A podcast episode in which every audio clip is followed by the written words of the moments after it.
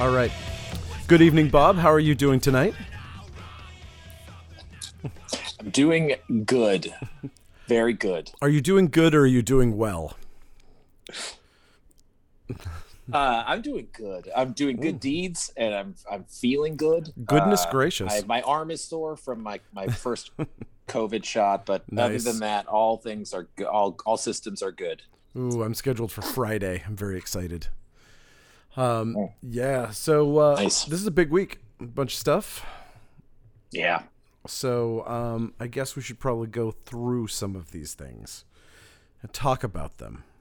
Probably. I'm uh yeah, I'm I'm recording this from home, which is really weird. I was like, "Oh, I have all this set up." And then I was like, "No, it's not really quite the same setup." So, I will probably not do this again. Uh I apologize if I'm popping peas or anything. This mic setup is not quite as good as the one that I have at work. Um I I had a brilliant idea that I was like, "Oh, this will just be easier. I won't have to drive back and forth." Nope, this is not quite the same thing, but whatever. Who cares?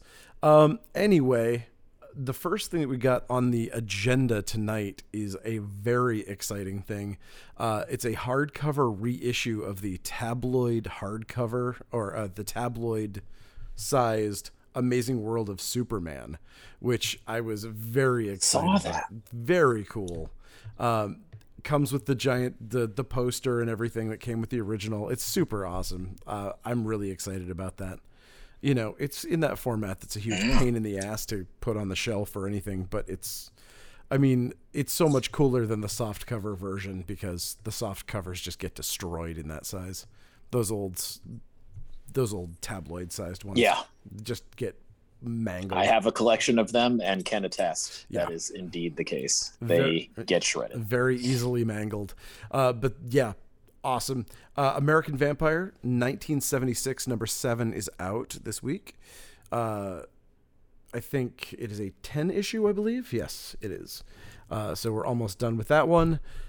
We got Batman and Scooby-Doo Mysteries up next, which uh, un- unsurprisingly I thought was amazing. I thought it was really, really fun. It was...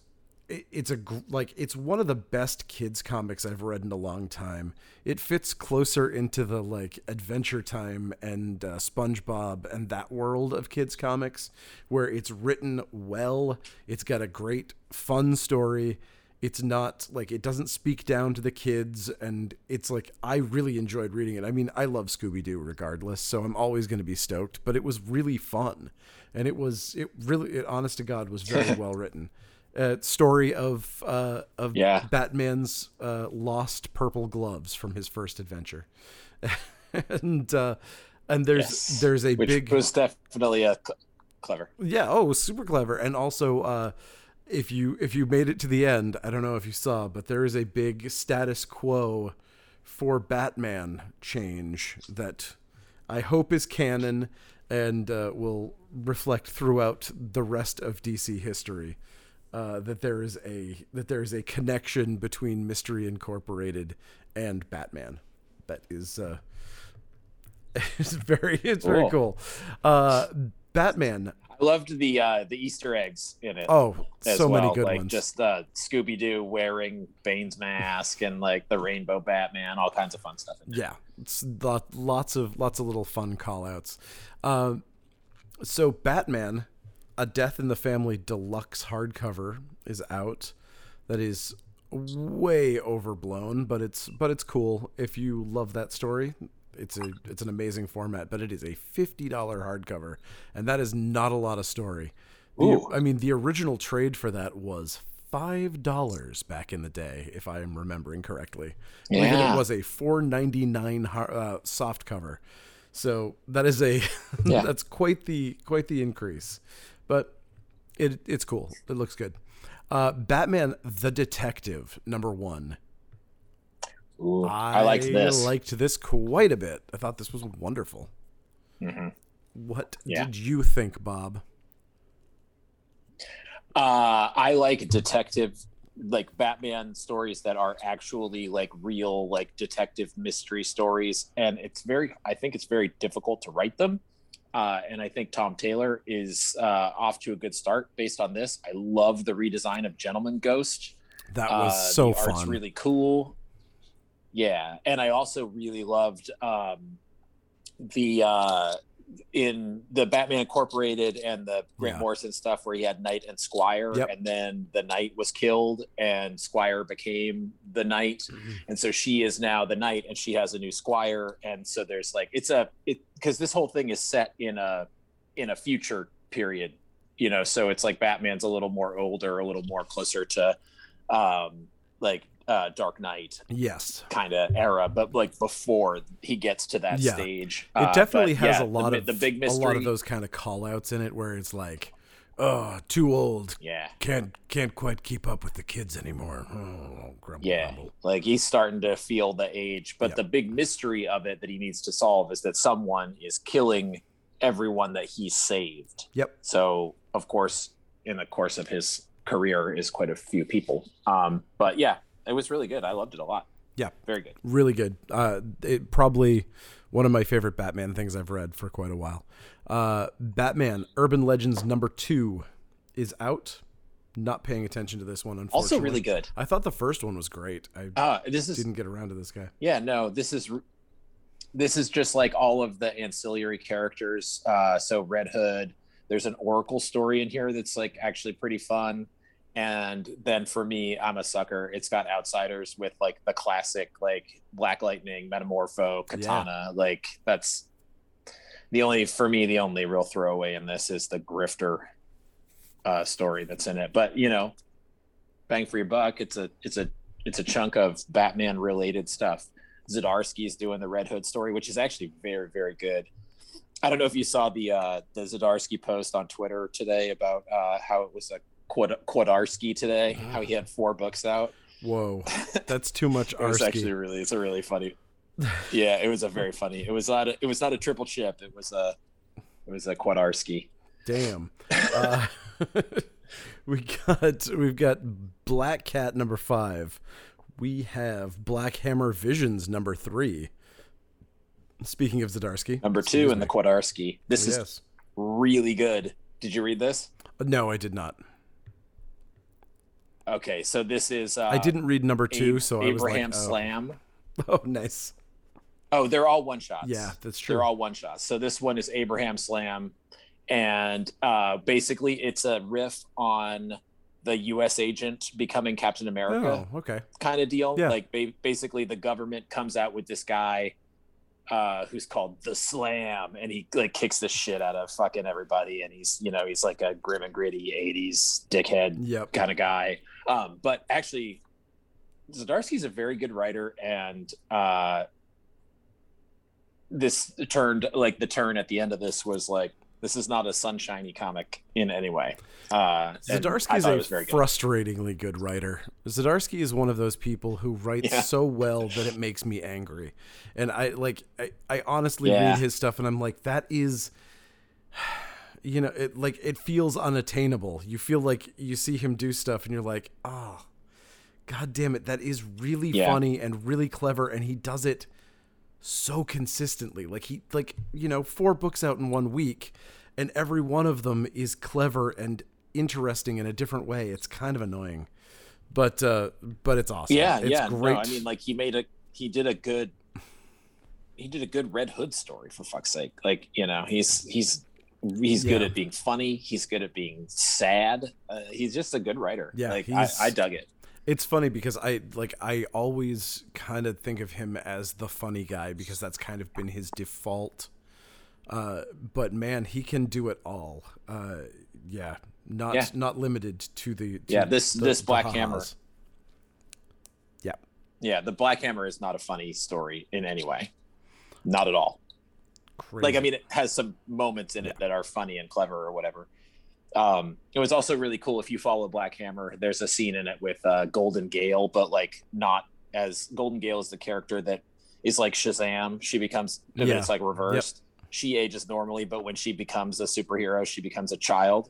And so like uh, in this one, it's like her human persona is like, talking about retiring with Slam, Abraham Slam, and it's a just a very good moment, poignant, you know. It was good, very, very good one shot. Nice. Liked it. Uh, we have Kanto and the City of Giants. Um, that is out. We've got Change to the Grave number two. And uh, Challenge of the Super Sons, number one, which is surprisingly good. I guess probably not surprisingly good. This is like, this is one of those decisions that I thought was very exciting to see somebody realize that they had this incredible series and then it got canceled for seemingly no reason because it was popular. People were really liking the Super Sons series, and then it just, they just pulled it. And then, and people were like, but, but like it had better subscribers than like any other super series. I'll, tell, why would I'll you... tell you exactly. Okay. Tell me. I'll tell you why. Why? Uh, the reason why is that Brian Bendis took over Superman, and he uh, a, took the character of Jonathan Kent and artificially aged him into right. an adult and did his whole fucking stupid shit with him that made the character generic and boring. It was a terrible idea. Yeah. Uh, this version of, uh, you know, I knew you would like it because you loved that series, but this is, I flipped through this in this, in the shop. It's so and good. It's, it's really good. This is what those characters should be about. Yeah. Like it's, and D C there's, there's an introduction of an... a lot to kind of embrace. Oh, sorry. Yeah. We're, we are now skipping some with our, uh, yeah. with our lag, but, uh, um, no, uh, there's an amazing throw to an eighties toy, which I was really excited to see. Uh, I, th- they bring something in that was like a, a, a Kenner Superpowers toy and make it part of continuity, which I was really excited by. So super happy with that. Which, which toy? Uh, it's the, the super, I can't remember what it was called. Oh my God, was it the super car, the super plane? What had the two fists on it? The Oh, the supermobile. Supermobile. Yeah, yeah. That came in. Yeah. That became a part of this, which I was like, "Oh, nice. I loved that thing." Um, so good choice yeah. there. Let's see. Uh, Children of the Atom number two. Wonderful. I really dig this series. Um, I think it's It's going someplace interesting. This one was definitely a little bit of a placeholder to get them somewhere, but it's it's dealing with all the stuff with uh, are they actually mutants? Uh, how do they relate? Why are they not on Krakoa? All of those kind of things where they're kind of not part of the same X universe as everybody else. But man, some good stuff, and I really like these characters. They definitely have the problem where they're probably going to be changing names every two issues. Like each one of them, like, oh, that was a stupid name. How about we change it to something else? Because we already have Daycrawler changing their name to Nighty Nightcrawler, which is equally terrible, but pretty funny.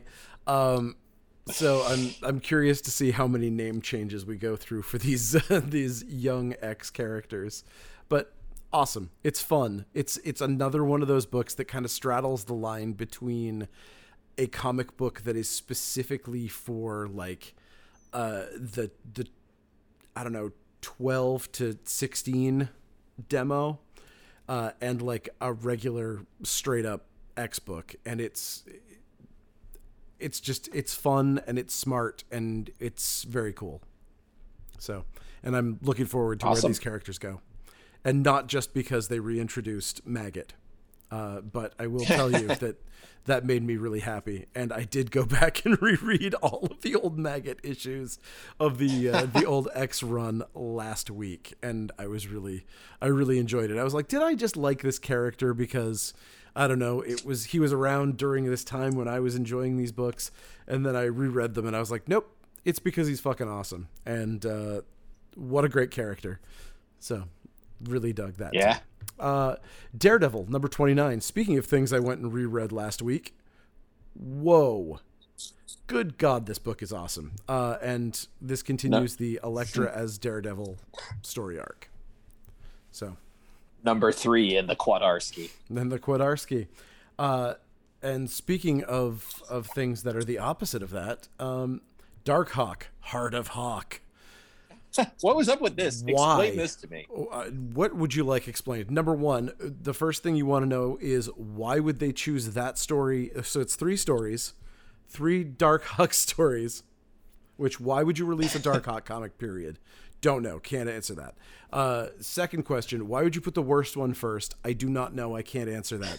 They, they literally had a Dan Abnett story as the second one, so it was like, at least it ties into Guardians and his amazing run on Guardians, because he would bring in the Darkhawk concept as this like, okay, let's kind of try and make this something a little cooler, so they're like this legion of whatevers and the uh, you know, like that kind of trying to fix Rom the Space Knight kind of thing that they were always doing, um yeah and it worked with him and has never worked with anybody else. But Darkhawk is showing up someplace, maybe in Guardians, who knows, but definitely oh. Marvel is making a push for Darkhawk right now. Don't know why.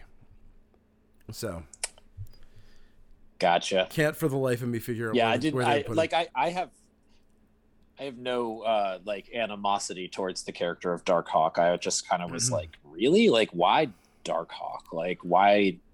Uh, it's like Black Knight. Yeah, right. Though it's got to be like there's something coming oh, up yeah, yeah. with that character. I, I don't know, man. I just didn't like it, and I don't like Darkhawk as a character. I I find him to be the most like useless nineties nonsense. Even though I think he was from the eighties. Uh, still, just not late eighties. Yeah, not my thing. Anyway, uh, we got a new Fangoria yeah. out this week. He's no Sleepwalker. He, oh, fuck no. Sleepwalker is actually wonderful. I love Sleepwalker. I I think that character yeah. is massively underused and is begging for a comeback at some point.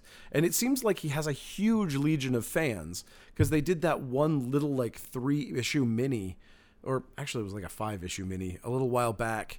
And people were excited about that. We sold a lot of those. I was I was amazed at how many people were like really excited, it, even though it was like a tie-in to uh, to Secret Wars. It was like they were excited because it was a Sleepwalker series. So I don't know. I think hmm. I think people are are excited about that character for some reason. Uh, okay, Fantastic Four number thirty. Um. Did not read it, but has a really cool cover. Um, we got G I. Joe, Real American Hero, two seventy-nine. And also we have the trade paperback for the World on Fire G I. Joe series, which I have heard really good things about. And it has this ridiculous, like, uh, Akira cover to it that always made me want to read it. Um, Grendel, Devil's Odyssey, number five of eight. Wow, this thing has been a long time coming, but uh, it's still great. I I loved this series. Was not uh was not expecting it to come out again, honestly, cuz it had been so long since I'd seen the last one. But uh cool. Guardians nice. Of the Galaxy number thirteen. This was uh weird. Yeah. There's I flipped through it. There is a character uh who we haven't really seen a lot of lately. Probably one of Marvel's largest villain characters showing up in Guardians, which is not not a place where you would expect to see him, I guess, is what you would say. It It's a very strange combination. So I, I'm curious to see where they go with that. Uh, we got Harley Quinn, Volume five, Hollywood or Die. Uh, really quick, I will just say this is a... like.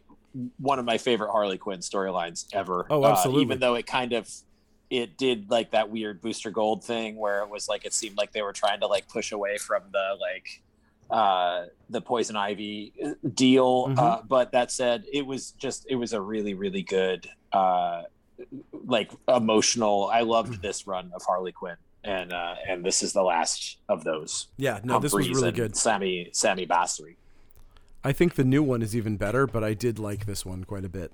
Uh, Home, number one from Image. This one, I don't know about this book. Um, you know, it looks good. I just, I'm not ready for it. I'll be honest. Like, I'll, I get enough of it in the news. I don't know that I'm ready for a comic. That's what I thought too. Uh, I, I, I thought it was interesting. It's, it goes back to a problem that I've had a lot with comics, where I never know where the line is for certain things. Uh, and like, it was always weird when like the X-Men would be like, and Magneto was in an internment camp in World War Two. And it's like, Oh, dude, uh, the Holocaust might be a little too serious to put in your funny book with the fucking mutant monsters. That might not be okay territory to mine for emotional resonance. And and again, we're talking about, uh, with Home, we're talking about a, a book that occurs on the border. It's it's kids that are in internment camps, and it turns into a superhero book. And it's, I certainly won't say that it's poorly done. It's it's well done. It just, it it's, it's a weird choice to, to go there, is what I'll say. Yeah, I feel like sometimes it's like, you know, you want to root your, uh, I mean, certainly, uh, and, and obviously like the border. Yeah. I mean, some people refer to it as a crisis. Uh, you know, maybe I'm putting too much of my politics into this, and I don't want to get down that road, but it's like, it's a big deal culturally, yeah, to say the least. But I just, I don't know. I was just like, I don't like, I read comics for escapism. And, and I, and I, I think if you're gonna do a comic about this subject, like, I don't know, like it, it just, especially for it to be like a, like, it's not like it's like a, right, a, a graphic it, novel. It's not like, Mouse. It's it, it's a superhero yeah, yeah. book, which I don't know. I mean, I, you can do what you want, and there's a lot of there's a lot of room for creative ventures, but uh, for me, it it was a little much. That's all I'll say. Yeah. Uh, yeah. Homesick Pilots number five. I uh, I bought this. Uh, I'm like three issues behind on this. Uh, this is the Dan Waters uh, band. Ghost story book the, uh that I really liked the first two issues of, and then I I just have I'm still getting it, but I am behind. The Power Rangers controlled by a haunted house that are in a punk band. Um yeah, kind of. Yeah. it's it's brilliant. It's it's really fun, and the uh the Moore cover, the B cover, is awesome. I thought that was yeah, a, that's the one I got. I love it. Bizarre choice for that cover, but I think it's awesome. It's great though. It's got like a like the des- the graphic design of it itself is like, I don't know, is is it trying to be like uh, Kevin, um, who is oh shit, Kevin O'Neill? Like uh, it reminds oh, me of yeah, like yeah. Um, maybe that's what it is. It reminds me of like yeah, like one of those British anthology kind of. Yeah, I think I you're right. Know. It's cool anyway. I liked it. Yeah, no, it looks like I a two thousand it. A D cover. Um, so yeah. we got, uh, Hotline Miami, number eight, the last issue in that series. Uh, we've got The Incredible Hercules Complete Collection two, which is awesome. Uh, yeah, it was a great series. We got Iron Fist, Heart of the Dragon, number four. Iron... This is so good. Yeah, it, it is weirdly good. I, again, one of those things where I was like, man, why would I want to read an Iron Fist comic? And then, I mean, and then it just rules. It just rules. Uh, Iron Man number eight. Speaking of comics that just rule for seemingly no reason. Good stuff. Yeah, I like this book. Um, let's see. We got, okay, we got a book here that you seem to be quite into, and I just skipped over like an idiot. Uh, and you mm. loved this. That would be Jenny Zero, issue one, colon, Party Monster. It's great. This book is great.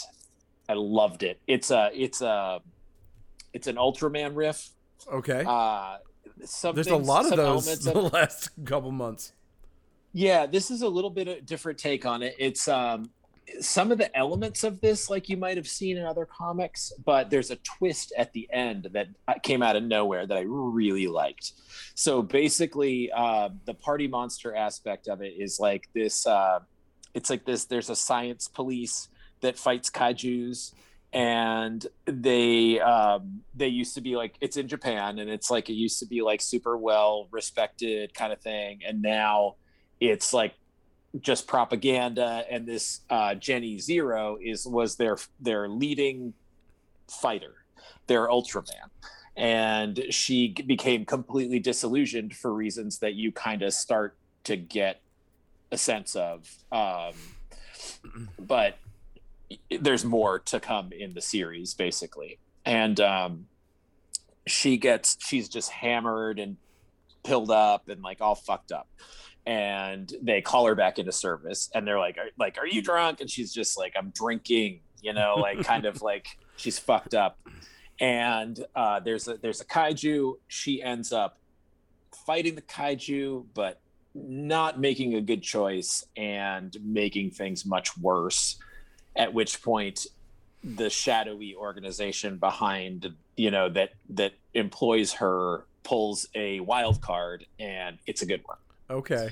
It's very good. Awesome. I really liked it. The art was awesome. The story was really, uh, you know, like just really good. I, I dug it. This That's is a, great. This was a great I, book, and I, I looked had, forward to it. If I had noticed who wrote it, I would have been all over it. Um, it's Dave Dwanch. Oh, I don't know who. I've who never wrote seen uh, Cyrus Perkins and the Haunted Taxi Cab, which was really fun. It was like one of the only Action nice. Lab books I think I've ever really liked. I was like, oh shit, that guy. Uh, that was a that was a fun book. So uh, yeah, uh, yeah, cool. Yeah, the art is by Magenta King, who I have also never heard of, and I really like. Interesting, um, uh, a Mad Magazine really, really person great. who did uh, who did stuff for Full Moon, which is really funny. Hmm. You know, but you know they interesting.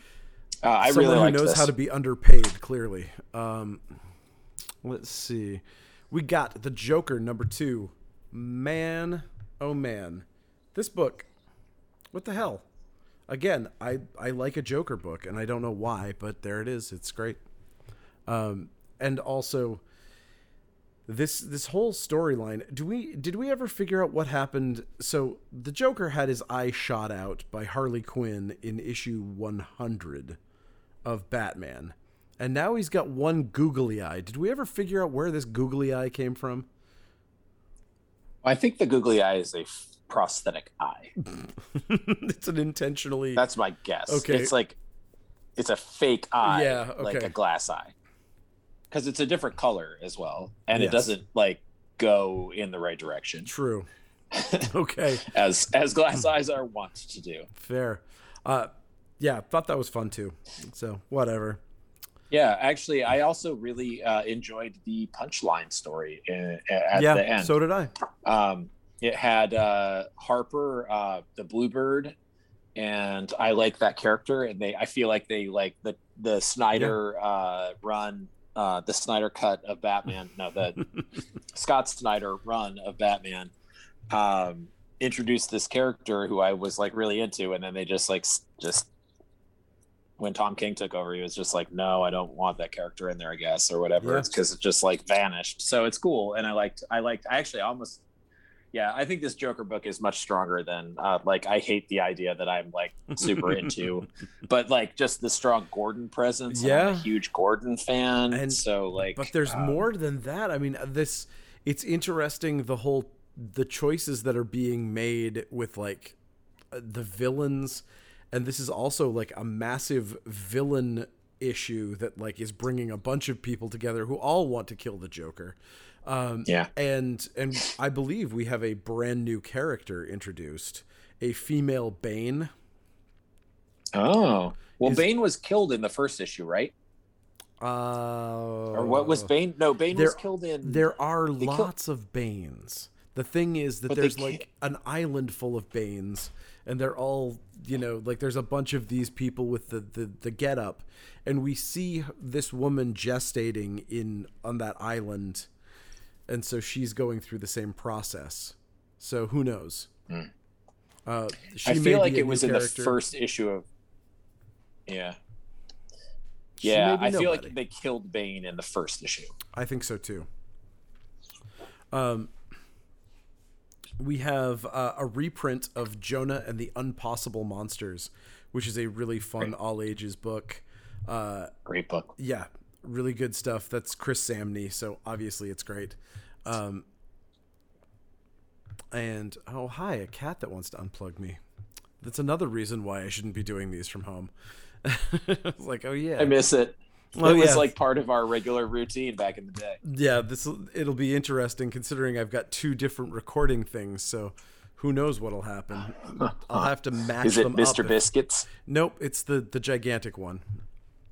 It's Meep, ah. the enormous cat. Meep. Uh, okay. The worst possible sized cat. The worst, this. the worst sized cat to be stepping on things. Uh, we've got Jules Verne Lighthouse, number one from Image. I should have checked this one out. I will say I almost got this. It looked really good. Uh, there's a robot design in it that I loved. Um, and yeah. it, it, it stayed behind because it was a huge week and I just couldn't like, I can't get everything, but this looks really good. Um, yeah. The artist is, um, is it Dustin Weaver or like, I don't know. It was someone like really detailed, beautiful art. And the writing uh, it's was David was Hine, uh, David Bri- Hine yeah. and Brian Haberlin, Brian Haberlin. Yep. Okay. So where, I don't know where I know Brian Haberlin from, but that's a name that I recognize. Yeah, I feel like I know both of them, and I can't think of where. I've... David Hine did that crazy Boston subway comic, horror comic that just ah, came out. Oh, uh, last last stop on the Red Line. Last, Holy yeah, last stop on the Red Line. That was such yeah. a good book. Yeah, and he's done a bunch of good. He's a really good horror writer. Oh man, that's great. I need to I need to spotlight that again at some point because that book was so good. That was yep. like. That was like next level good. It was one of those books that's like really fun on three different levels. It had lots of really funny, silly monster stuff in it, and it had like lots of really great creepy monster stuff in it, and it was just a good overall kind of procedural mystery kind of story. It was that was great. Man, what a good book. Yeah. Crap. Okay, I really need to check this out then. That is I did not know that was the same person. Yeah, it looked really good. Like I felt bad. Like I genuinely felt bad, but it was like yeah. I had to cut like more expensive books, and it was a like it was like a six dollar book, and I'm yep. just kind of like, okay, I got to cut something. I can't get oh, a yeah. no, new book I, that comes out as much as I want to. I get it. Uh, Carmen number two is out. That's another one that I should have checked out. I thought the first one was great. Um, it's it looks great. Like beautiful art. That was another art. One that I would have gotten but put back. Another another one of those weird kind of things where it's like just it was, you know, there were too many books. I couldn't look at everything. Yeah, that's right. We've got the last issue of King in Black Namor, number five. Uh, who cares? Uh, Legion of Superheroes, Volume two, Trial of the Legion, trade paperback. That is a thing. And we have one of the most amazing things of the week and just one of the craziest things I've I've seen in a long time. Lock and Key Sandman crossover. Helen Gone number one. What the huh. hell? I mean, I don't know. I, absolutely. This is I don't read either book, so you got to go oh my God. Go ham on this one. Beautiful. The art is gorgeous. It's perfect and it's It it's basically like someone who was able to channel both the style of Sandman and the style of Lock and Key perfectly, which is very impressive. We essentially start off with uh, we're in the Key house, and uh, and somebody from the Key house decides to somehow trade something with the oh god it's kind of complicated, but there's a kid in the house from Sandman, from that first issue of Sandman, when uh Dream is captured by the the magicians inside that ball, and they've taken away all of his raiments, and the little kid is basically playing with Dream's mask and his gem that allow that is basically his uh, it's basically like a crown that declares him the master of his realm. And so she comes over and she's like, hey, I'd like to trade for you. I know that you like this thing and you like to have like weird lucid dreams while you're wearing it. But you know what? I can give you some dumb thing from the Key house. And so she takes it and she starts drifting around through the dream realm. And she meets uh, she meets Kane in the House of Mystery, and uh, some weird shit goes down. And it's it's awesome. It's really, really interesting. You don't necessarily need to know either series to enjoy this. It is, I mean, it's just so beautiful and so interesting just to see the characters of of both Sandman and Lock and Key. I mean, obviously the the characters of Sandman are so much more fleshed out than the Lock and Key characters, but it's like, it's, it's impressive. It's, it's a really, it's a really fun book, and the art alone is a selling point. Uh, and if you're a fan of either thing, you're going to love this. That is what I will say. And I mean, nice. I was really, I was really happy with how much uh, time we spent with Cain and Abel too. That was, that was nice. I have a feeling that that's the last we're going to see of them, but I was happy that this, this gave them a lot of, a lot of airtime. Um, nice. We've got Maestro, War and Pax, and number four of five out. And we have another book that I really love, uh, Maniac of New York, uh, number three of, I think, five, maybe. I think it's a, I don't think it's an ongoing, but uh, this is that crazy uh, Jason-style serial killer in New York City who is an unstoppable force of nature, and just people kind of trying to live their lives around him. And then the cops that are trying to take him down. I've been uh, I've been pitching Damien on trying to uh, option this thing, and he's like, "Well, give me money." And I was like, "Well, I don't have money, so find money, and you should option this because this would be a really fun movie for you." Uh, anyway, uh, Eros Psyche number two. Uh, I hated that first issue, so I'm not sure what we're going to be looking at for the rest of yeah, it. Yeah, I didn't I didn't I, know what was going on with this. I could, I read that first one and I was like, I it, it was inexplicable is what I would say. It was like the art, she's amazing. Maria Lovett is she's incredible artist, but uh, not not a terribly great linear storyteller, I don't think. I, I really honestly yeah. could not figure out what was going on. Um, we've got The Girl Who, uh, Minky Woodcock, The Girl Who Electrified Tesla, uh, from Hard Case Comics. Uh, I did not read this one, but I I read the first series, the uh, the the Girl Who Handcuffed Houdini. I thought that one was fun. Um, you know, it's it's one of these hard case crime books, so it's you know. It's done as a crazy noir and then involves Nikola Tesla somehow. Yeah. I like that they it, refer looked, to him as a reclusive pigeon fancier. In the solicit. Nice. I, uh, this is one that like stayed on the shelf, uh, but normally like in a different circumstance would definitely have come home. I'm a sucker for a nineteen forties like crime. Yeah. Like there was a lot going on with this that I was like, ooh, this looks really cool. Yeah, it was a, it's a popular book. I mean, it, the first one was very popular, so I'm, nice. I'm sure people will dig this one too. Uh, Joe Schmalke's got a new book out this week, a new a new installment in the Murder Hobo universe. The book is Chaotic Neutral, and uh, and believe it or not, it's offensive. It's gonna it's gonna shock you. But some gross things happen. Some overtly sexual things happen. It's Schmalke's treading new ground with this kind of overt sexual uh, offensiveness. But this book is great. This guy that he has here, I like. I don't know where he found this person, but their art is so cool and it's so exactly perfect for this character and this series. Uh, it, it's mind-blowing, and they're doing so many cool things with it. He's making like D and D figures and shit, and like it's awesome. So when you get these, yeah. if you are a fan of these books, at some point you will be able to get your mur- murder hobo little plastic figurine to play D and D with.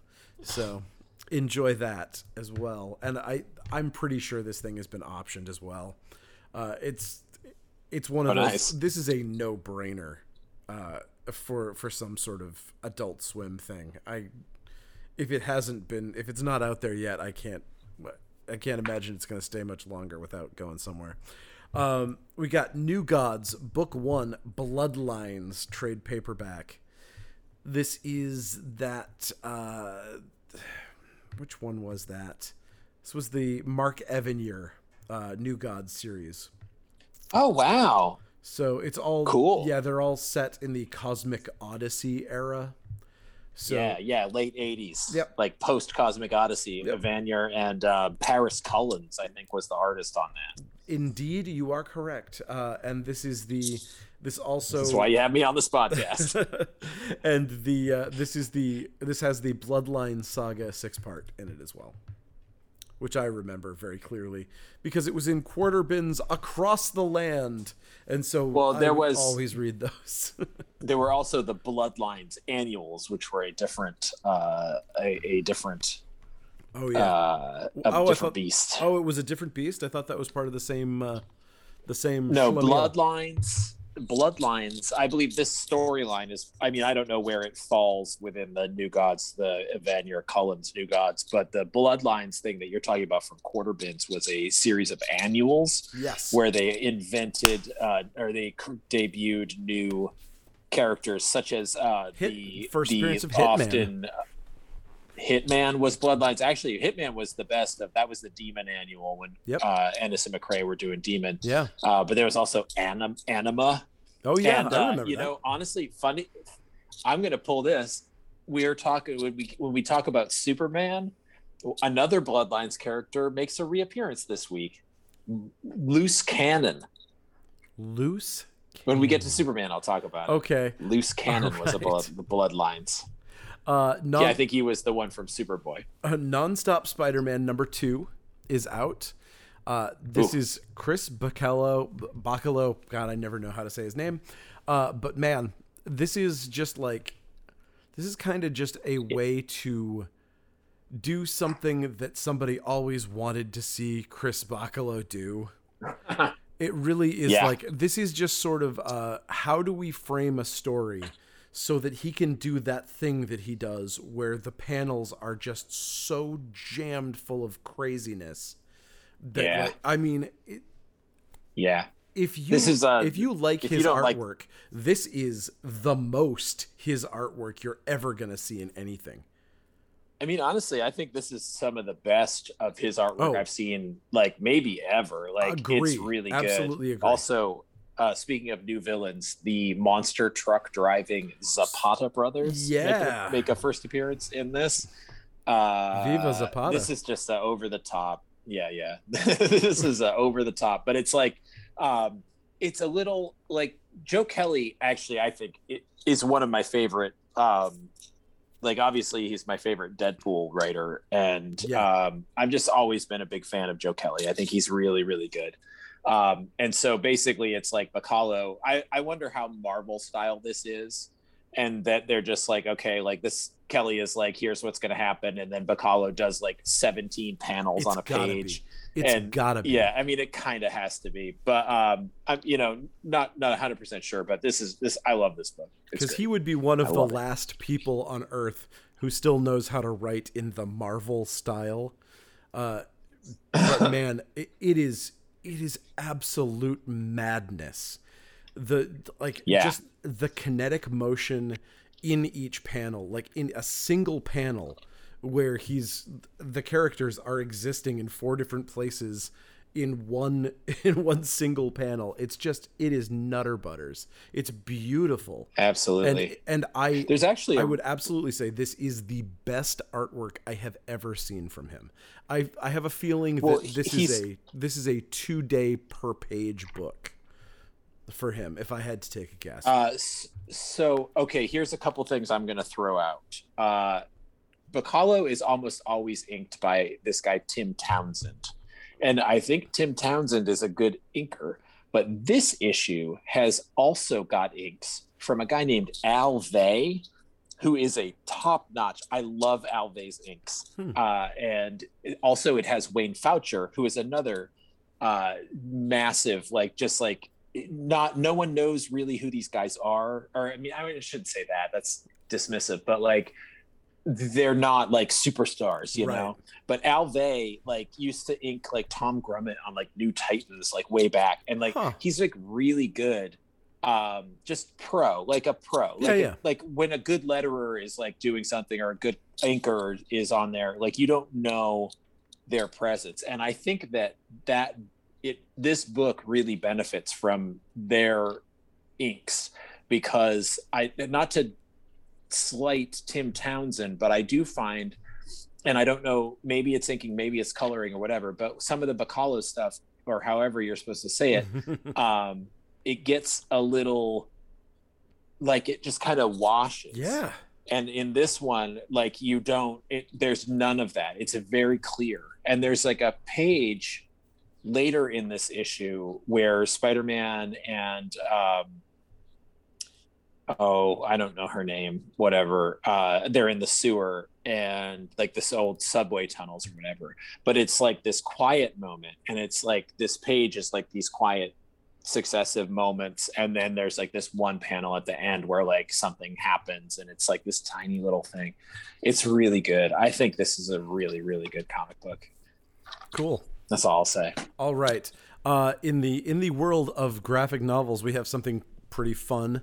Uh, there is a Peanuts graphic novel out this week, uh, an original graphic novel that was discovered in the archives of the Schultz studio. This is a this is a book called Scotland oh. Bound, Charlie Brown, the uh, the unproduced feature-length storyboard uh, from Charles Schultz made into a graphic novel uh, by Uh, wow. by Jason Cooper, who did some stuff for Adventure Time, and Robert Pope, who is one of the Scooby-Doo people. Uh, so yeah, it's a it's a an unproduced story. Uh, I guess it has Loch Ness stuff in it, which is great. Of course it does. And uh, yeah, holy crap, that's cool. Yeah, like a like a musical Monsters of Turkey Hollow when they did the unproduced Henson teleplay from yeah. sixty-eight that Roger Langridge did. That's that cool. I, I actually didn't see this in the shop. I would like to check it out. Yeah. Uh, we've got a new one from Cullen Bunn uh, at Aftershock. It is Phantom on the Scan. Uh, this book made no sense to me. I'm not going to lie. I tr- I tried. Uh, it's definitely a Scanners riff. There's there's something going on in here. The word scan is definitely part of a Scanners concept. There's definitely psychics in it. There was definitely one exploding head, and I do not know what the fuck else is going on in this book. I could not make heads or tails of it. Unless if someone is like, oh, what happened is some guy calls four psychics together and then somebody's head explodes, I'd go, oh, okay, then I did, I I figured it out. Okay, I know exactly what's going on. But I, I flipped through it. I can't, I know nothing. Yeah. Uh, I'm interested in reading the next one. Uh, it's Cullen Bunn, nice. So I will give it the the benefit of the doubt that he knows where he's going with the next issue, but this first one eluded me. Uh, Picture of Everything Else, number three. Uh, this is that Picture of Dorian Gray story, only uh, turned on its head. Cool. You know, it continues to be good. It's not uh, it's yep. not one that I'm following, but the second issue was great. First issue was great. Um, Power Pack number five of five is out. Another, uh, another surprisingly decent book. Yeah. Uh, Proctor Valley Road, number two, is out. It's that Boom it Studios the, book. It has the Grant Morrison yep. uh, co-written, and it has the cutest uh, arm wound full of maggots I've ever seen. It's got just like the art has this like Boom Studio uh, kind of house style, yeah, you know, like Y A. And then there's like the scene where this... Uh, one of the characters gets mauled by uh, these hyena demons that are in the in the background of it, and then like at one point she's like looking at her arm wound, and it's just they're full of maggots, and I'm like, oh, it's so cute. uh, Resident Alien, Your Ride's Here, number five of six, is out. Rorschach. This is a good series. Yeah, it's a great series. They all are. There hasn't been a yeah. bad Resident Alien comic. It's it's just quality all the way through. If you uh, are enjoying the show and you want to read more, there is an omnibus of the first th- either three or four miniseries that is out currently, and it's cheap. Cool. It's like thirty bucks for like every almost every issue except for I think this series. Uh, so, nice easy way to get caught up. Rorschach number seven is out. Um, I like that series. I don't know if anybody else is following it. Scumbag number seven is out. Did you did you read Scumbag by any chance? I have not. I know no. You probably didn't. I I, I fell behind so, and I stopped. This one, it's the second arc, and basically, um, I don't know. It, it's just Remender is basically like I don't.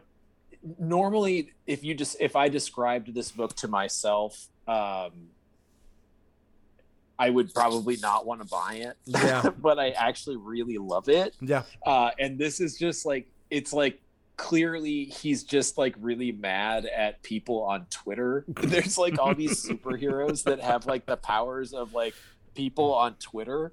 Like I can't like I I, I honestly can't just like there's this one character that's called The Guilt. And it's just like she just like infects people with their guilt, and then of course like the scumbag is like has no guilt about anything, so it doesn't work. But um, but there's like another one that's just like he like just like yells things that he knows are true. And, like I don't know, it's it's it's silly. I love it. I actually really really like the Scumbag. Uh, I think it's such a good book, and this one is like uh, um, kind of little. I don't know. It's like maybe almost like I don't like. I don't know. It's just a different mission, and he's just trying to get laid, and it's he's saving the world while just being like a total shit, you know. Basically, continuing the riff. Yep, it's good. I like it. Uh, we have a crazy expensive board game called Cedars from Sirius, Exodus. Uh, I had heard really good things about this, so I grabbed a copy of it. Uh, who knows if anybody's going to spend seventy-five bucks on a board game these days, since you can't be around other people. But uh, it's a cool one. Uh, Spider-Man, Spider Shadow, the uh, the fourth in the Zdarsky yes. takeover. The Quad and the Quadarsky. This is, this is the first of the new Marvel What Ifs. Yeah, this is a four-issue miniseries that is a What If miniseries uh, going into yep. what if... Uh, Spider-Man had not gotten rid of the black suit, and it's more than that though. It's kind of the story of why he wouldn't have gotten rid of the black suit. Basically gets uh you know obviously it's the the that thing that they do occasionally where they want to take you know clean cut Peter Parker and take him in a murderous monster direction, and he uh and he does, but Zdarsky is a better person to do that than anyone else as far as I'm yeah. concerned. This is the, this is a very good book. And uh, Pasquale Ferry is the artist, who is also like a master, master storyteller. Uh, so I love it. And I also really love the redesign of the, um, of the symbiote Spider-Man. Yeah. Like they, there's this really just like a very basic tweak to the whole deal. And it is very effective and very like horrific. This is a dark storyline for sure. Um, But very good. I liked it a lot. Yep. Spider-Man, Spider Shadow, number one. Uh, Star Wars Bounty Hunters, number eleven, is out. And uh, Superman, number thirty, as you've said, uh, the reintroduction of a classic No one wants character. This comic. No one wants this comic. Yeah, it does have um, the, the backup in this one and in rotating issues of this Superman series is Tales of Metropolis, Uh, which is written by someone named Sean Lewis and drawn by Sami Basri, who did that we mentioned earlier, um, that Harley Quinn run. Yeah, uh, and is a very, very good artist. Uh, this one is an ambush bug centered thing. It's very surreal. It also has Jimmy Olsen and promises that the also aforementioned Loose Cannon will be returning in the next chapter. Finally, um, the, the main story in it is is pretty uh, pretty forgettable, to be honest. I don't know. I'm not. I'm not wowed by the post uh, Future State Superman books. No, me either. Gotta say, uh, Sweet Tooth, The Return, number six of six. That's wrapping up, uh, and Thor, number fourteen. Speaking of wrapping up, this is wrapping up that uh, the Donald Blake storyline. Woo! That was a yeah. This was a. I mean, a great series. Thor has been absolutely amazing, but. Uh, This was brutal. This was a, uh, this had, and it's, it's interesting because I, I feel like this leaves people who aren't fans of Norse mythology a little out in the cold, because it brings in a concept that has never been part of the superhero mythos of Thor, uh, but is part of the the actual Norse mythology of Thor. Uh, so the the denouement at the end of this issue is is kind of contingent on you knowing the history of Loki, uh, as as he was uh, in the the actual mythology. But uh, it's it's cool. Also I, sets up uh, Loki for, you know, like yeah. with them wanting to kind of like heroify Loki, you know, in the greater yeah. scheme of things. It it really does like a pretty big status quo change, and very clever and yeah. uh, especially effective. Depending on I what thought it, it was means. A very good issue. Yeah, it could it could definitely yeah. mean something. It could it could even mean that Loki is mortal. I don't even I don't really know what the ending means. Yeah. So I'm I'm curious, but uh, yeah, but it was cool. It was a, a well written issue. Uh, yeah. Very very well written. And we have the the Loki Thor Double Trouble uh, kids book. Great. Yep. Another fun little thing. Uh, T M N T Jenica number two, uh, or Jenica two number six. That I believe is the last issue in that miniseries. Usagi Yojimbo. Uh, number eighteen, Vampirella, Dark Powers, number five. And uh, we have that uh, the spinoff from uh, Creeps magazine, uh, Vampiress Carmilla, which is their uh, if if the if so Creeps good. Is their eerie or creepy, this is their Vampirella. Uh, it it's so good. It's it's just wonderful. Yeah. Uh, What a great, what a great thing. I'm so, I'm just so happy that there is a world for black and white horror magazine stuff still in this world. Amazing. Yeah. Uh, and we have the book that I was more tempted by than anything else this week. The Complete Who's Who Omnibus. You and me both, baby. I was... Uh, the price tag on this thing was just like... Uh, that was an omnibus price tag. Oh, yeah, it's one hundred fifty dollars. I have all these. Yeah, I have all the Who's Who's. Like, all of them, all of the updates. I used to have all the Marvel universes, too, but I don't have those anymore. But I've never... I hate omnibuses, personally. Like, yeah. I just don't like them. I've never been tempted by an omnibus more than when I saw that thing. I was just like, it's everything in the... one place. Just... boom. Also, you could kill someone with it. Yeah, the chances... if you smash someone over the head, you could murder them. The chances of me taking this home are very high. Uh, if this does not well... sell within the next seven days, it is probably coming home with me. Because it is... It, I mean, it's also... Hell, it's something that's, you know, talk about a business expense, man. You know, I'm not, I, I'm not yeah. really a D C... I don't have a lot of the D C history, especially the way that you do. And so this Who's Who would be a real, like, listen, I got to teach myself this stuff.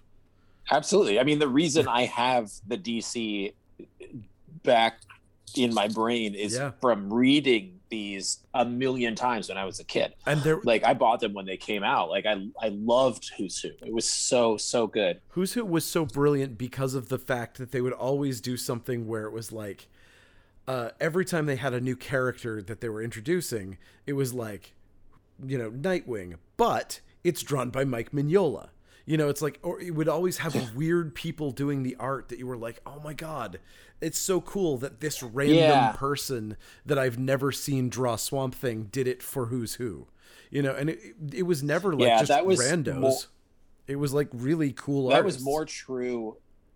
That was more true for the updates than it was. And when it originally came out, what they basically did was they always tried to have the first artist who drew the character draw the entry, oh, which really? is why when you get to the G's and you get to the Alan Scott uh, Green Lantern, Mark Nodell is the artist because he was still alive in Whoa. eighty-five when that came out. Um, you had Kirby drawing all of the New Gods characters. Um, with some exceptions, like, the, but it was cool because you'd get like, uh, like Dave Stevens drawing Dolphin, or you'd get like, um, uh, which makes sense if you know Dave Stevens and you know like pinup art or yeah. whatever, and like the whole deal with Dolphin, that character, which uh, if you ever want to know, just Google the showcase issue with Dolphin. It costs like one hundred fifty dollars. Um, there's also like um, Steve Rude drawing like, yeah. oh, who did Steve Rude draw? Mister Miracle or something like that. Like there's really cool ones. I just uh, remember and then there's also seeing... just like weird, like, yeah, I just remember seeing oh, people see, who see I what? loved as artists that I'd never seen doing some people who I was like, oh, I don't even remember seeing you ever do superhero art. And I can't think of any good examples yeah. because it's been twenty years since I've looked at one no, of these, def- but man, I remember, I remember definitely. being really excited looking through it just to see who was drawing what character. And maybe it's, maybe it was always the ones who, because I remember this from the original Who's Who. So it must be people who had died, who their characters, you know, the original artist was long gone. So they, yeah. so they choose like kind of a stunt artist, like here's Jeff Smith drawing, you know, whoever. Yeah. Yeah. Also there's like, you know, they would do like up, like there was an eighty-seven update, an eighty-eight update. And then there was also like a, I don't think these will be in there, but there was like those weird loose leaf ones. Oh, yeah. I never had a, a single one of those. So I've never seen those, but, um, but the, uh, I, I the, actually had a binder like, full of those, like, and they were amazing. Uh, but yeah, this oh has. Oh my God, I would love someday. I would love to find those, but I. What this that's has, the only Who's Who's I don't have. This contains definitive uh, Directory of D C Universe one through twenty-six, Who's Who update eighty-seven one through five, eighty-eight one through four, and then uh, material from the nineteen eighty-nine annuals, uh, action. Action yep. Annual two, Batman Annual, blah, blah, blah, blah, blah. All those like Swamp Thing, Question, Flash, yeah. blah, blah, blah. So, yeah. Yeah, they would basically, as continuity would would update. And so basically like post-crisis, they would have, they would start to do like updates that included, but the original Who's Who stuff, like the first twenty-six, it was, origi- it was supposed to be twenty-four and then they added issues. But, um, but the first, I know a lot about Who's Who. Sorry, you can shut me up at any time. But um, but they um, the pre-crisis D C like doesn't start to like it's it's all pre-crisis, and then because it took like two years for it to come out, Crisis had ended by the time the final issues were coming out. So like when you got to Superman, and it was like way into the run, and Superman was like one of the final issues to come out.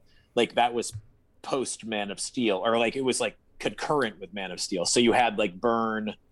It was yeah. weird because it was like Wayne Boring inked by Byrne or something like that. It was like you started to get like the post-crisis shit in there, and then all the update stuff is all post-crisis stuff. But um there's some weird weird oh man, now I'm remembering the Steve Rude one. It's Mary Girl of a Thousand Gimmicks, which is like a character that I wish to God oh, D C would bring awesome. back. Like, I don't know why there is not a fucking Y A graphic novel of that character. Like, it is oh, like that's the best. A, that's a no-brainer. I know. Oh. It's, well, you'd think, but it's been like forty years that I've been like, you know, reading D C Comics, and no one's ever brought the character back except for as an old lady. And I'm like, why would you do that? Well, like... Maybe I'll cut this and go have a know. conversation with somebody. Um, let's see. I uh, guess I guess technically Morrison brought her back in in uh, in Seven Soldiers, but it was like a totally new character, so it didn't really count. Uh, okay, so just wrapping this up real quick, we've got uh, yeah, sorry, Wolverine number eleven out. And this is one of the first, I think, of these new Heroes Reborn covers, which I do not know what's happening. However, I gotta say, the redesign for Wolverine is really cool, so I'm actually kind of kind of looking forward to some stuff. I like, I do like that redesign. I've read some stuff about it.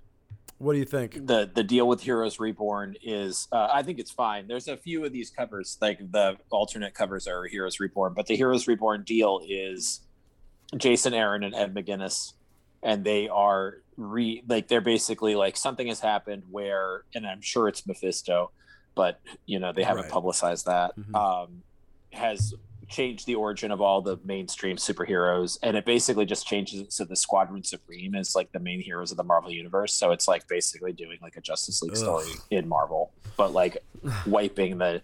It honestly, it kind of looks interesting to me, and I hate the Quad, Squadron Supreme. So yeah. like, I, I we'll see, but. You know, the only thing I really like that really drew me to this Wolverine cover. So the the issue is great. I love I love this whole like return to Wolverine as a nonsensy superhero character. I've been really digging this whole this whole run. Uh, I mean, you know, Wolverine and vampires is the exact opposite yeah. for me of X-Men and vampires. Love Wolverine and vampires. Hate X-Men and vampires. But uh, super fun. But whatever. But this cover has uh, Sasquatch on the cover, and he his redesign has him with gigantic ears, like a uh, like a lynx, and it makes him look an awful lot like uh, Goldar from Space Giants, the old uh, Japanese T V series. And Gibby so Goldar. It makes me really like. I don't know. I just thought it was a great design. I've always been a fan of yeah. Space Giants, so uh, I think that's pretty cool. Yeah. Anyway, we My got... friend Sterling had a band called Gibby Goldar. Nice. That was really good. I mean, love Goldar. Uh, my friend Sally, she had a gold Forester that we referred to as Goldar, uh, and I had Silvar nice. because I had a silver Forester. So um, let's see. We got Wonder Woman seven seventy-one out. And we've got... The- if you ever want to know what Becky Cloonan's take on the Norse mythology would be, this Wonder Woman run yeah. is actually, it's just like her interacting with all of the Norse people. Yeah, it, it's good stuff. I'm I'm surprised more Cloonan fans aren't like jumping on it. But uh, we got X-Men Avengers Onslaught trade paperback number three. So this is these giganto uh, trade paperbacks. So yeah, it's like the it's forty bucks, but it's like every issue. It's so crazy. I, I loved the Onslaught run. I'm a sucker for this kind of cheesy shit. So this is this is definitely aimed at me because this was my my era of like of nonsense. Uh, and last but certainly not least, Young Hellboy, The Hidden Land number three. Awesome. Ooh, yeah. Both covers. This was a hard choice. Both covers are awesome. They really are. They're really um, and good. The story itself is just super fun. Yeah. And this is, uh, oh my God, I'm I'm spacing on the Perhapanauts artist name. Craig Craig Russell. Craig Russell. Thank you. I wanted to call him Russell, uh, yeah. and I knew that was wrong. Oh, Craig Russell is a different guy. Yeah, P- I got a P. Craig, Craig Russell comic this week. Yeah, P. Craig Russell. I got a uh, P. Craig Russell adaptation of uh, I I Pagliacci, the what? Clowns, the opera. That's yeah. really weird, dude. It's amazing. It's so good. Uh, I I found it on eBay for like literally nothing. Here it is. Like I'm showing it to you right oh, now, nice. But you can't. Oh wait, you can't see my camera. Oh, I can. No, I can see it. It's so cool. Um, uh, yeah, nice. It's called The Clowns. That's amazing. I anyway, think sorry. I think P. Craig Russell is the guy. We were talking when everyone was starting to talk about non-fungible tokens, um, that P. Craig Russell, I I could have the wrong guy. It might be another it might be another one of the artists in his realm. Uh, but he was like one of the first people to ever do something that basically was, instead of a, a digital version of a non-fungible token, his art is set up with a legal uh, contract. So that if you ever, what's that? It was Stroud? Oh, okay. It was Stroud. Oops. Which one? I can't hear you. I have headphones on. But, uh, yeah, no. So, uh, so it wasn't that. Apparently we heard this, I heard this differently, but it's, uh, uh, he has the, this deal where if you sell a piece of his artwork, his originals, that you have to pay him twenty percent every single time. So you own, so I, wow. I own a page of his artwork, and then I'm like, I've purchased it and I put it out for sale. I am under legal obligation to give twenty percent of that next sale back to him. And then the next person who sells that artwork down the road, if they want to move it again, they then have to cut a check back to the artist. And that is part of the deal, yeah. Which is mind-blowing that that kind of a system can exist. And it's like, it's so, it's so funny because it's such a, it's what the, the N F T people are trying to do for artwork in comics. They want, they hmm. want it so that, you know, so that it's like a, a retirement plan for artists. So if you sell, you know, if you sell somebody's art ten years down the road, when they're like too arthritic to do pages anymore, you know, they still get a check and they're like, thank you. Now I, you know, now I can pay for yeah. heat in my, in well, my that sixties. Way Jack Kirby, who, who created the Silver Surfer for twenty dollars or right. whatever the fuck, exactly. You know, like, continues to, you know, I mean, as a, not necessarily the best example, but um, yeah, sort of, you know, that's good. Yeah. Who was the artist? Did you figure it out? Uh, hold on, Michelle. Who was it? William Strout. William Strout. William Strout. Yep. Cool. So apparently I had that wrong, but uh, I knew it was one of those guys in that era. Uh, cool. So that is it. Uh, that's what we got. And sorry that we weren't around last week. We had to close down for COVID protocols and whatnot, get all of our tests back and make sure that everything was cool. We did we did our due diligence. Now we are back up and at them. And uh, and we will see you on Wednesday. And uh, yes, and I will post this week. I did a video and I there were there actually I have ideas of like which panels to post. I'm sorry I've been spotty with the Instagram. No worries. All right. Well, we will see you next week, and thank you for listening. And uh, yeah, have a nice night. See you, Bob. Yeah. Bye. Yeah. See ya. Don't need no tea. Don't need no chicory. Don't need the buzz coming down on me. If I had one wish, I'd wish this all the way. Thanks a lot, Dave.